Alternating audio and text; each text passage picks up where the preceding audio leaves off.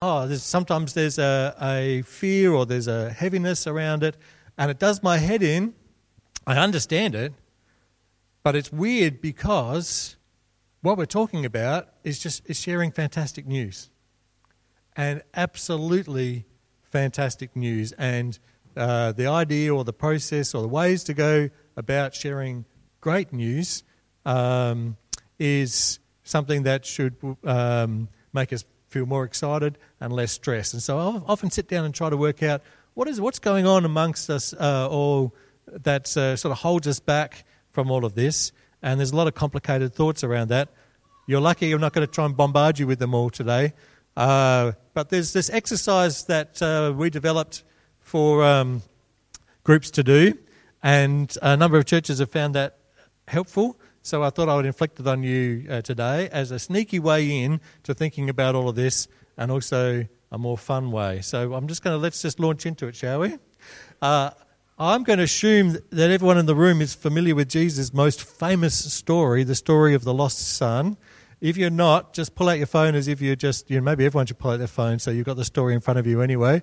It's in Luke chapter 15, and if you're not super familiar with it, you'll kind of get it as we go along. It's a story about two sons.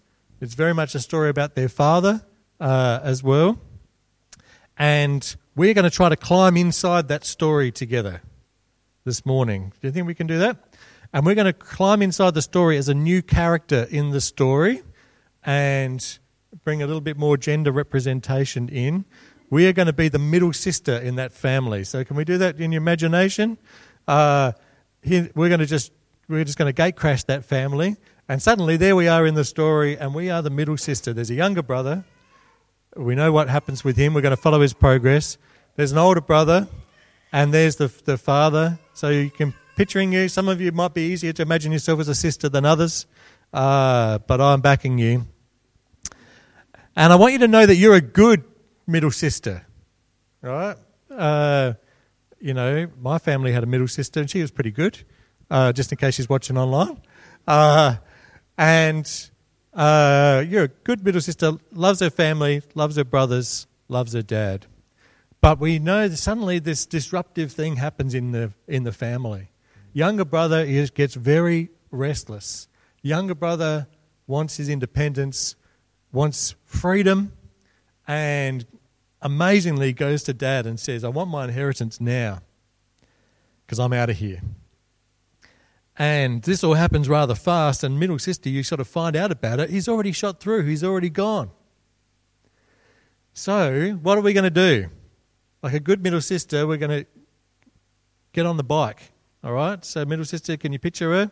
She's there. She's on her bike, streamers coming off the handlebars. And she's going to ride down the road and try and catch up with younger brother. And let's say that we're going to look at four parts of this story. This is part one. Younger brother is heading off down the road. We catch up with him on the bike, and we're going to have a conversation with him. So you can picture that moment. So what I'd like you to do, if you want to just think to yourself, that's okay, or if you're brave enough to turn to those around you, we're going to discuss three questions. In fact, the first one we'll give you. What does he have in his heart and in his mind? We've already just mentioned that, haven't we? He wants out. He wants to go. He wants to have his own autonomy. He wants to strike out on his own. He's had it up to here with life on the farm. And so we know that's kind of what's in his heart and in his head. Perhaps if you want to just either stop and think about it or turn to the person next to you, but I'm only going to give you a couple of minutes. What would you say to him? There's the first question. And the second question is, how do you think that might be received? What would you say to him, and how do you think that conversation might go down? Does that make sense? I'll give you 2 minutes.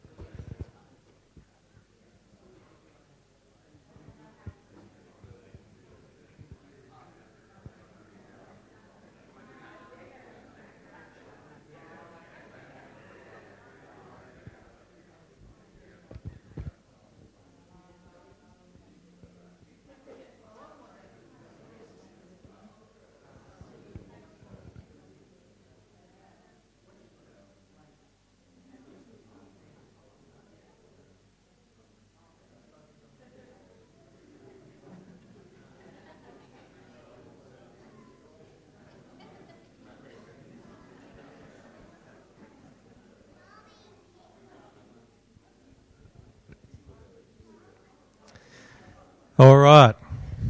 How are we going with that? Who's got some, anyone want to call out some suggestions? What do you reckon you might say to him? Nobody say, can I come too? All right. Sorry? Yeah, why do you want to leave? Yeah, good question. Asking a question rather than sort of necessarily coming in and making pronouncements. Yeah, not a bad question to ask. Other thoughts?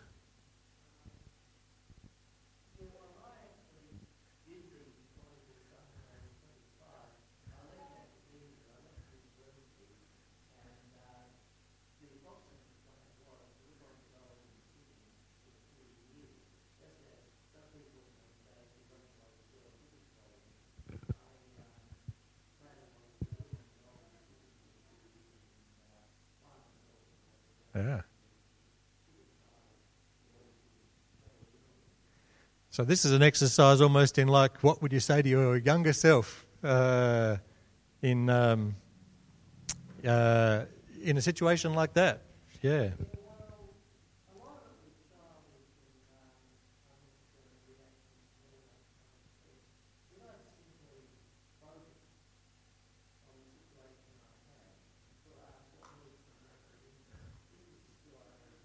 Yeah.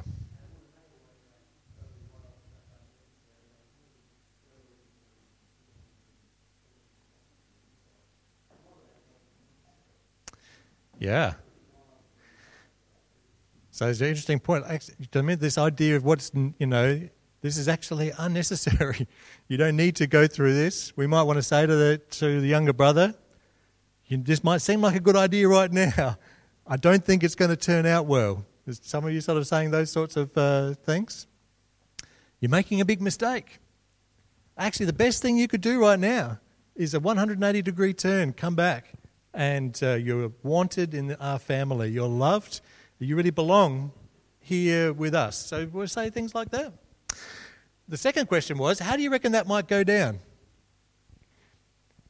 You knew the sorts of things that you perhaps would want to say to him, but how do you reckon it might be received? Badly. Yeah, just about everyone says, Andrew, this is hard. This is a hard conversation, an awkward conversation. I'm going to say these things. I'm going to gently question. I'm going to try to do it in the kindest way that I can. His heart is just, he wants to go. And I don't think that this has got a very good chance of younger brother saying, oh, okay. Yeah, no, you're probably right. No, I'll come straight back back home. But then I like to ask groups, do you reckon that conversation is still worth having? Was it worth the bike ride to try and catch up with him and say something? Oh, yeah, I think it is. Firstly, because that's what love does. Secondly, also because even if something you drop an idea into his head, even if he doesn't turn around right now and say, you know what, you're right, I'm coming home, there are some things that you might say that he might remember you saying at some stage in the future, and that's really important. So the biggest part of our message, of course, is how much he's loved, he's wanted, and how, you know, and welcome at home. So we might come back to it and talk about that a little bit more later, but let's jump to episode 2. I want you now, in your imagination, imagine that you rode out there on your bike, streamers out there, and you rode and you didn't find him. What does middle sister do? She rides back home, she plays the long game. She gets her helicopter's license, and so she can broaden her search. And sure enough, she comes across little brother in a faraway city, and he is having a party. He's having the time of his life.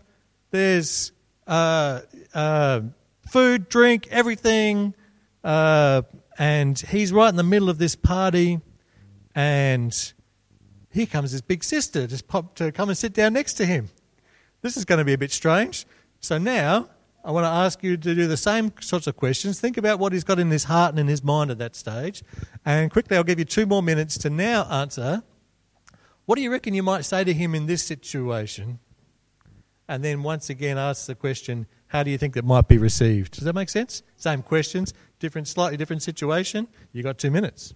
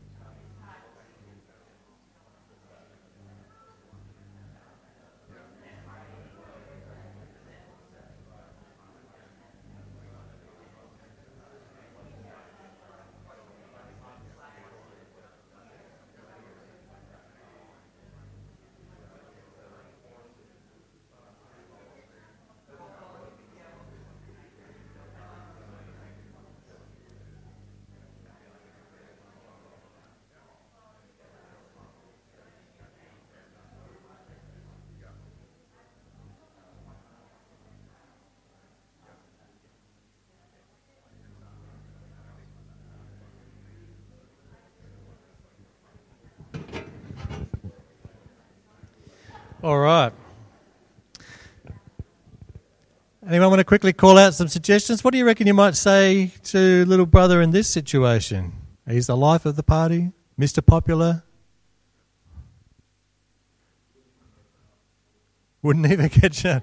Yeah, maybe because he's busy winning. You're right. So. This is actually interesting in these two episodes. You might even think about people that you know who are in this sort of phase. But duck back for a minute to that first episode, on the road. Not every Australian is in that mode where they're just getting away from God as fast as they can. But some are. And how do you talk to people like that? Sometimes he's making a big mistake, we kind of want to stand in his way and block him. We want to. He's going to a bad place, so we want to delay him. So you kind of want to keep asking him questions and keep making arguments and sort of like. But you mean the more that you hold him back and try to block him as well, what happens? The more he wants to actually get away. He wants that. He doesn't want to be hemmed in anymore. And so when people are in that stage, they just want to get away. Shorter conversations might be better. You want to drop an idea into their minds to say, this doesn't work out for you. You're welcome to come back. You know that you're always loved, know that you're always wanted, and someone is just determined to go away. Remember, the father chose not to build a fence and hem the son in because he's not like that. He would rather have the son freely know his free place in the family, so it doesn't actually block him, doesn't actually stop him. And so it's the same with perhaps in this situation, you might know some people who are in this sort of stage of life. You'd like to tell them about how wonderful and the riches of God's kingdom and how amazing it is, how fulfilling it is to know Jesus, and they're busy being fulfilled with other things. And they're just winning in life. Their career's going great. They're adding to their property portfolio. And when you ask them how it's going, everything's amazing. Everything's so good. What might be going on inside them is some questioning, because what you'll find is that people, even if they've got a large property portfolio or an amazing career or incredible income or perfect family as well, has still got this nagging thought is, how come this... It's not doing it for me. How come I'm not completely fulfilled? And so sometimes there's some of that lying underneath. But sometimes, again, this might end up being a short conversation. Any other suggestions of what you might say? One group I did this with, somebody put their hand up and said, I think she should sit down and say, you call this a party? And I thought that was very clever and insightful, because there is a party in this story, isn't there? And actually the grand party, the grand celebration that he is having in that moment is actually only an approximation of what real partying is, of what real fulfillment actually is. And I thought that was a good provocative statement. So you, those people that you might know in your life who are just, everything's going great, you know, that sort of question just to say, is it doing it for you? Are you finding it really fulfilling? There's a number of conversations. But how do you think it might go down? How do you think it might be received? He might, yeah. Yeah, what are you doing here? Yeah. And sometimes it can be like the Old Testament, you know what I mean? A king making all these grand plans, and there's a nagging prophet who's a bit of a thorn in the side. And sometimes in your extended family or in your circle of friends, you could end up being a bit of that prophet, you know, someone, you know, that they, you know, you poke them a little bit as well, and that doesn't always go down so well. So anyway, that's there are some Australians who are in this phase of life. They're just, you know what I mean, like they're busy building it, they're busy spending it as well, and they are dearly, deeply loved. If we do get a chance to, you know, middle sister does get a chance to sit down and talk to him as well, there's still a running theme, isn't there? We miss you.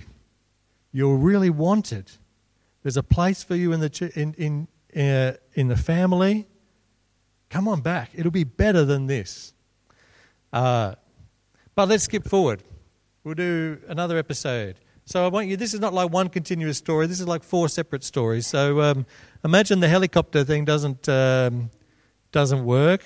So she figures that's probably, you know, to higher level. She needs to get back on ground level. So middle sister, she's gets herself a Land Rover or a Toyota Land Cruiser or something, and she goes out searching the back blocks, and surprise, surprise, oh, this has stopped working. I might need to... surprise, surprise, on this rundown farm, she sees this skinny, derelict figure, downcast. That's little brother. Could it be? Wow, she found him, and he's sitting down in the mud. She's going to come and sit down. She's going to pull up a log or something, sit down, try and sit down next to him, and have a conversation. So you got 2 more minutes again. Here's a slightly different one, isn't it? What do you reckon you might say to him? How do you think it might be received? Off you go.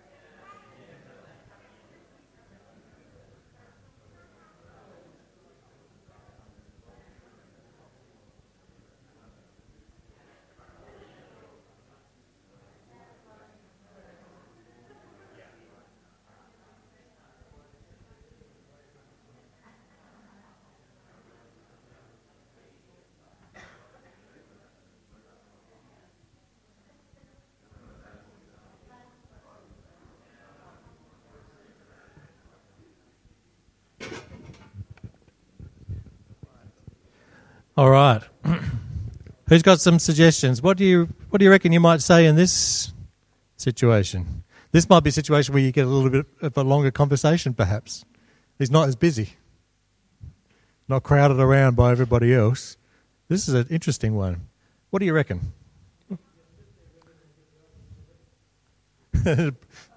Brush away some of the flies, just be there with him. That's a good start, yeah. Told you, yeah. Let me just get this out of the way with, I told you so, yeah.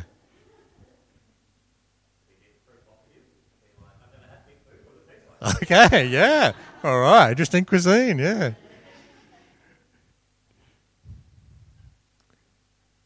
What does he need to know? You there for him? Yeah? Sorry? That there is a home for him, yeah. I mean, in that situation, he can feel like he spent all his tickets because he got his inheritance and he spent it all, so he's got nothing. Do you know what I mean? Like he's given up his home, given up his family. So he might be thinking that's an option that he doesn't have. And the news that you want to share is to say that this is actually an option. This is a good option. And it is still open to him. So you want him to say, you can come home. You haven't actually burnt that. You've given it a good try. That bridge is not completely burnt. And you will be so well received. And that should be really good news.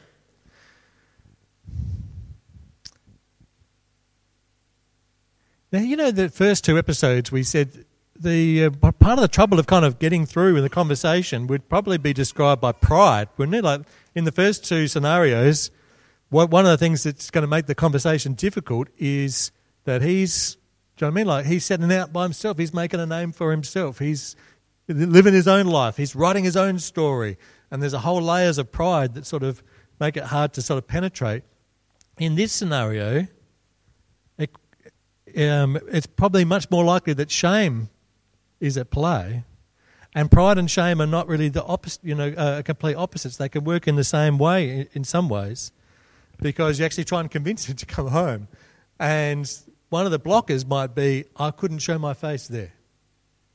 So do you know what I mean? Like in this situation, a lot of gentleness is required, a lot of love in all the conversations they are. But there is a message of really good news that we have to say, do you know what? There is a better life for you than this. You don't need to be here as well. And of course, to say, come with me. You know, let's get you home. How do you reckon it might be received? Perhaps a better chance than before. But at this stage in the story, younger brother's seen a lot more of life, eyes opened a lot more to what's good and what's not good and what's lasting. So it's an interesting scenario. You know, when I think about Australians, and I'm, you know, I said I'm a nerd, so I like to read lots of the research. One of the things, remember at the start, I said that people get a bit panicky when we talk about evangelism and they get downcast. I think one of the reasons is that a lot of Christians think that everybody who's not a Christian is in episode one. Everybody out there is running away from God at 1,000,000 miles an hour. And so what they think evangelism is just those episode one conversations where you're trying to like have a really awkward conversation with hardly any chance of being heard and you're going to be brushed aside and it's just going to be so awkward. You're probably worth having, you know, but it's probably not going to work and it's just really awkward and really difficult. And all the research that I read from a range of different areas is it indicates that there's only a minority of Australians that are kind of seem to be in that mode spiritually. You might even, you know, this is very obviously a roughly speaking, and it's hard to pin down, of course. But I reckon that maybe a quarter of Australians are in that episode one. That there's maybe a quarter, perhaps less, of Australians who are in that winning mode, and they're all living on the North Shore of Sydney. Okay, so not all of them, but do you know what I mean? There are Australians out there. Do you know what I mean? It's working. This whole way of life is kind of working for them in terms of wealth, in terms of building their career, their family, and the story that they're writing is a good story at that moment. There's some that are in that mode. Friends, there are a lot of Australians who are in this episode. And they are not philosophically committed to pig farming. That's not their dream. Ever since I was a kid, all I wanted to do was feed pigs on the farm. This is the story that I've chosen to write for myself. It's not. It's not where they set out to go. It's where the awfulness and difficulties, it's where life has battered them. Yes, some of their own bad decisions and also some other bad decisions of people around them. And they find themselves, they're trapped in poverty, or they're trapped in addiction, or they're trapped in cycles of violence, or in generational dysfunction, and people are, in a world of pain, not knowing that there's actually a way forward for them. And their big thing is that they're trapped. And I've got great news that Jesus is an amazing rescuer, and Jesus has power to rescue and to release people into a new life. And there's a whole lot of Australians that are in this mode, but also, friends, I want to tell you that they're less visible. So there are people all around us, people in this neighbourhood as well, in desperate need of the love of God. People in all the episodes are. But do you know what I mean? But it's often very hidden as well. You have to have eyes open. You've got to go to the back blocks in some ways. But there's an awful number of Australians, let alone people around the rest of the world, who are very trapped, and we've got great news for them. But there's one more episode, so let's go to that so I don't take up your whole day. On an e-scooter, buzzing around the neighbourhood, and lo and behold, who is this figure coming towards home, walking down the road? It's little brother. Haven't seen him in ages. He's a bit thin. He's not dressed like he used to be as well. And here he is, he's coming towards home, and you buzz up on your e-scooter and you stop, and you're going to have a conversation with this traveller who's heading for home. Very quickly, I'll give you 1.5 minutes now. What do you reckon you might say to him? How do you think it might go down?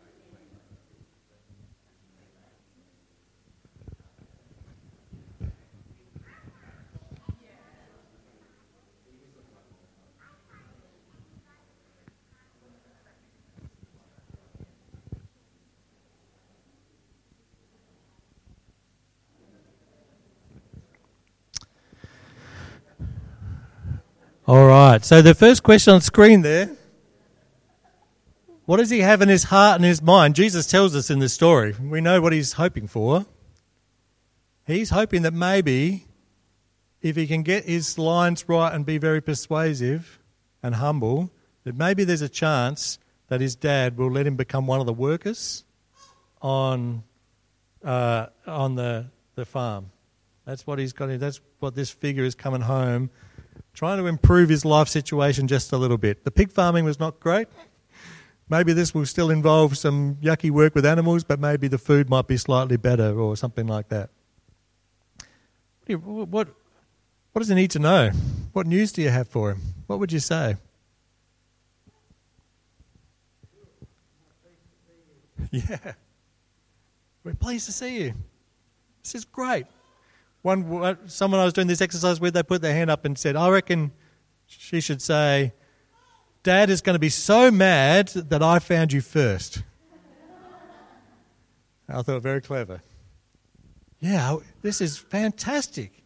You're heading for home. That's great. And actually, you're hoping that maybe you might get a job. when Dad sees you, he's not going to be happy with, to do that. No, you are a treasured child of his. Of course, come home, but it's going to be much better than you expect. We want to say something like that, don't we? How do you think it might go down? How would that be heard, do you think? Probably with relief, do you know what I mean? They're glad to hear it as well. This is a really good episode.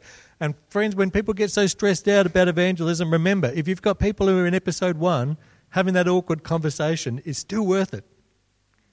But I want to tell you there are a lot of Australians who are actively seeking something better. And they're not up there, they're open to conversations about God. About Christianity. They are open to coming and checking out church. They're already beginning to Google stuff and read stuff and ask questions. They're a bit nervous that if they came to the church that they walk in the door that everyone's going to turn around and laugh at them. So there's some nervousness there, but there are a lot of Australians who are very interested. When they walk past the church building, they're not thinking, oh, stupid Christians, they're thinking, wow, there's a loving community there. Wouldn't that be amazing to be a part of? I just don't think that I would be allowed to be a part of that. Isn't that incredible that there's millions of Australians who are very favourably disposed to and interested in Christianity? And they might be thinking of things like, oh, maybe I'll go back to church one day, or go to church if I can get the courage together. And what they're hoping for is that, oh, maybe it might be good for my mental health. Or maybe I might make a new friend. Or be a little bit less lonely as well. Or maybe for the small business that I'm starting up, I might make some contacts or something like that. They're hoping for this. And we're saying to them, wow, wait till you get hit by the love of God. And the transforming power of the Holy Spirit and the goodness of Jesus and the amazing thing that it means to be caught up in all that he's doing. All of this stuff is, good for mental health, absolutely. Yes, you'd be less lonely. All this stuff is great, but it's chicken feed in some ways compared to the enormity of what God has in store for you.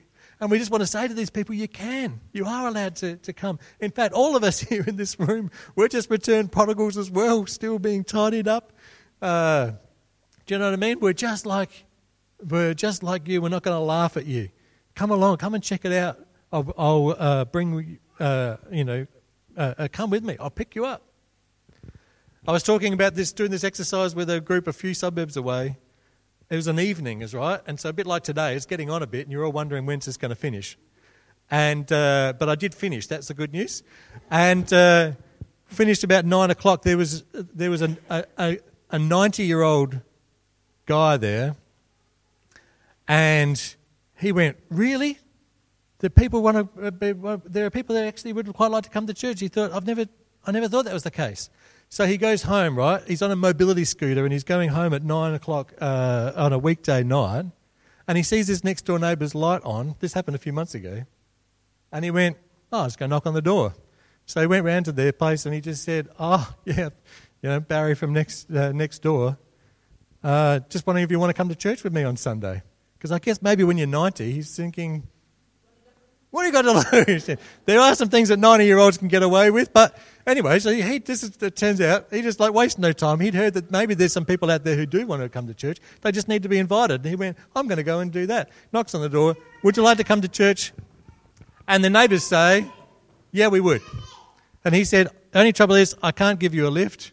And they said, we'll give you a lift there. This happened just a few months ago over at Colonel Light Gardens. There are people that are so favourably disposed. So, friends, I do this exercise just to say all of those different conversations are evangelism.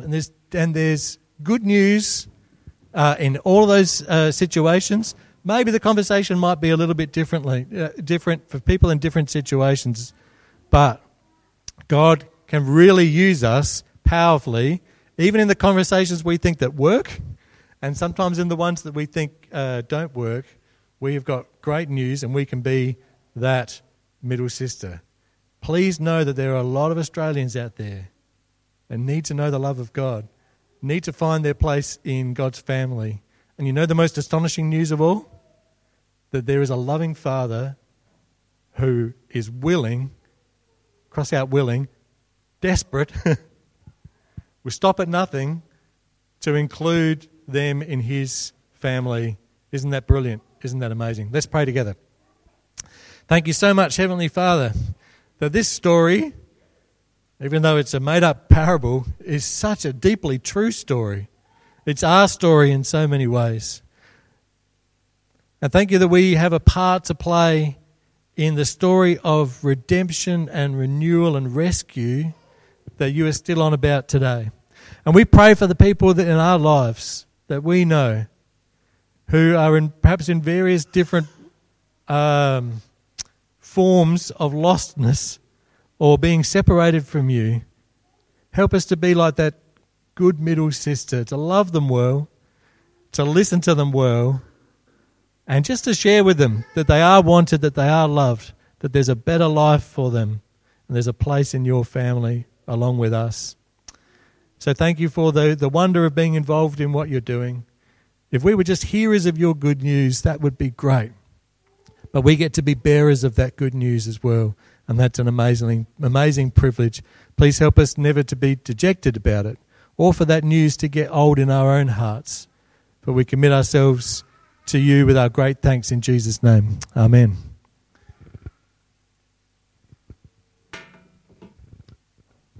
Thank you, Andrew. That's, very interesting and exciting to have some false assumptions that we might have about how people perceive Jesus' challenge. So thank you for sharing that. This is probably a good chance to mention that our small groups just started using these resources from Crossover for Bible studies called Plan A that helps basically equip you to go through how to share Jesus with people over a few weeks. So can recommend that. We are 1 week in. Swanee's now going to come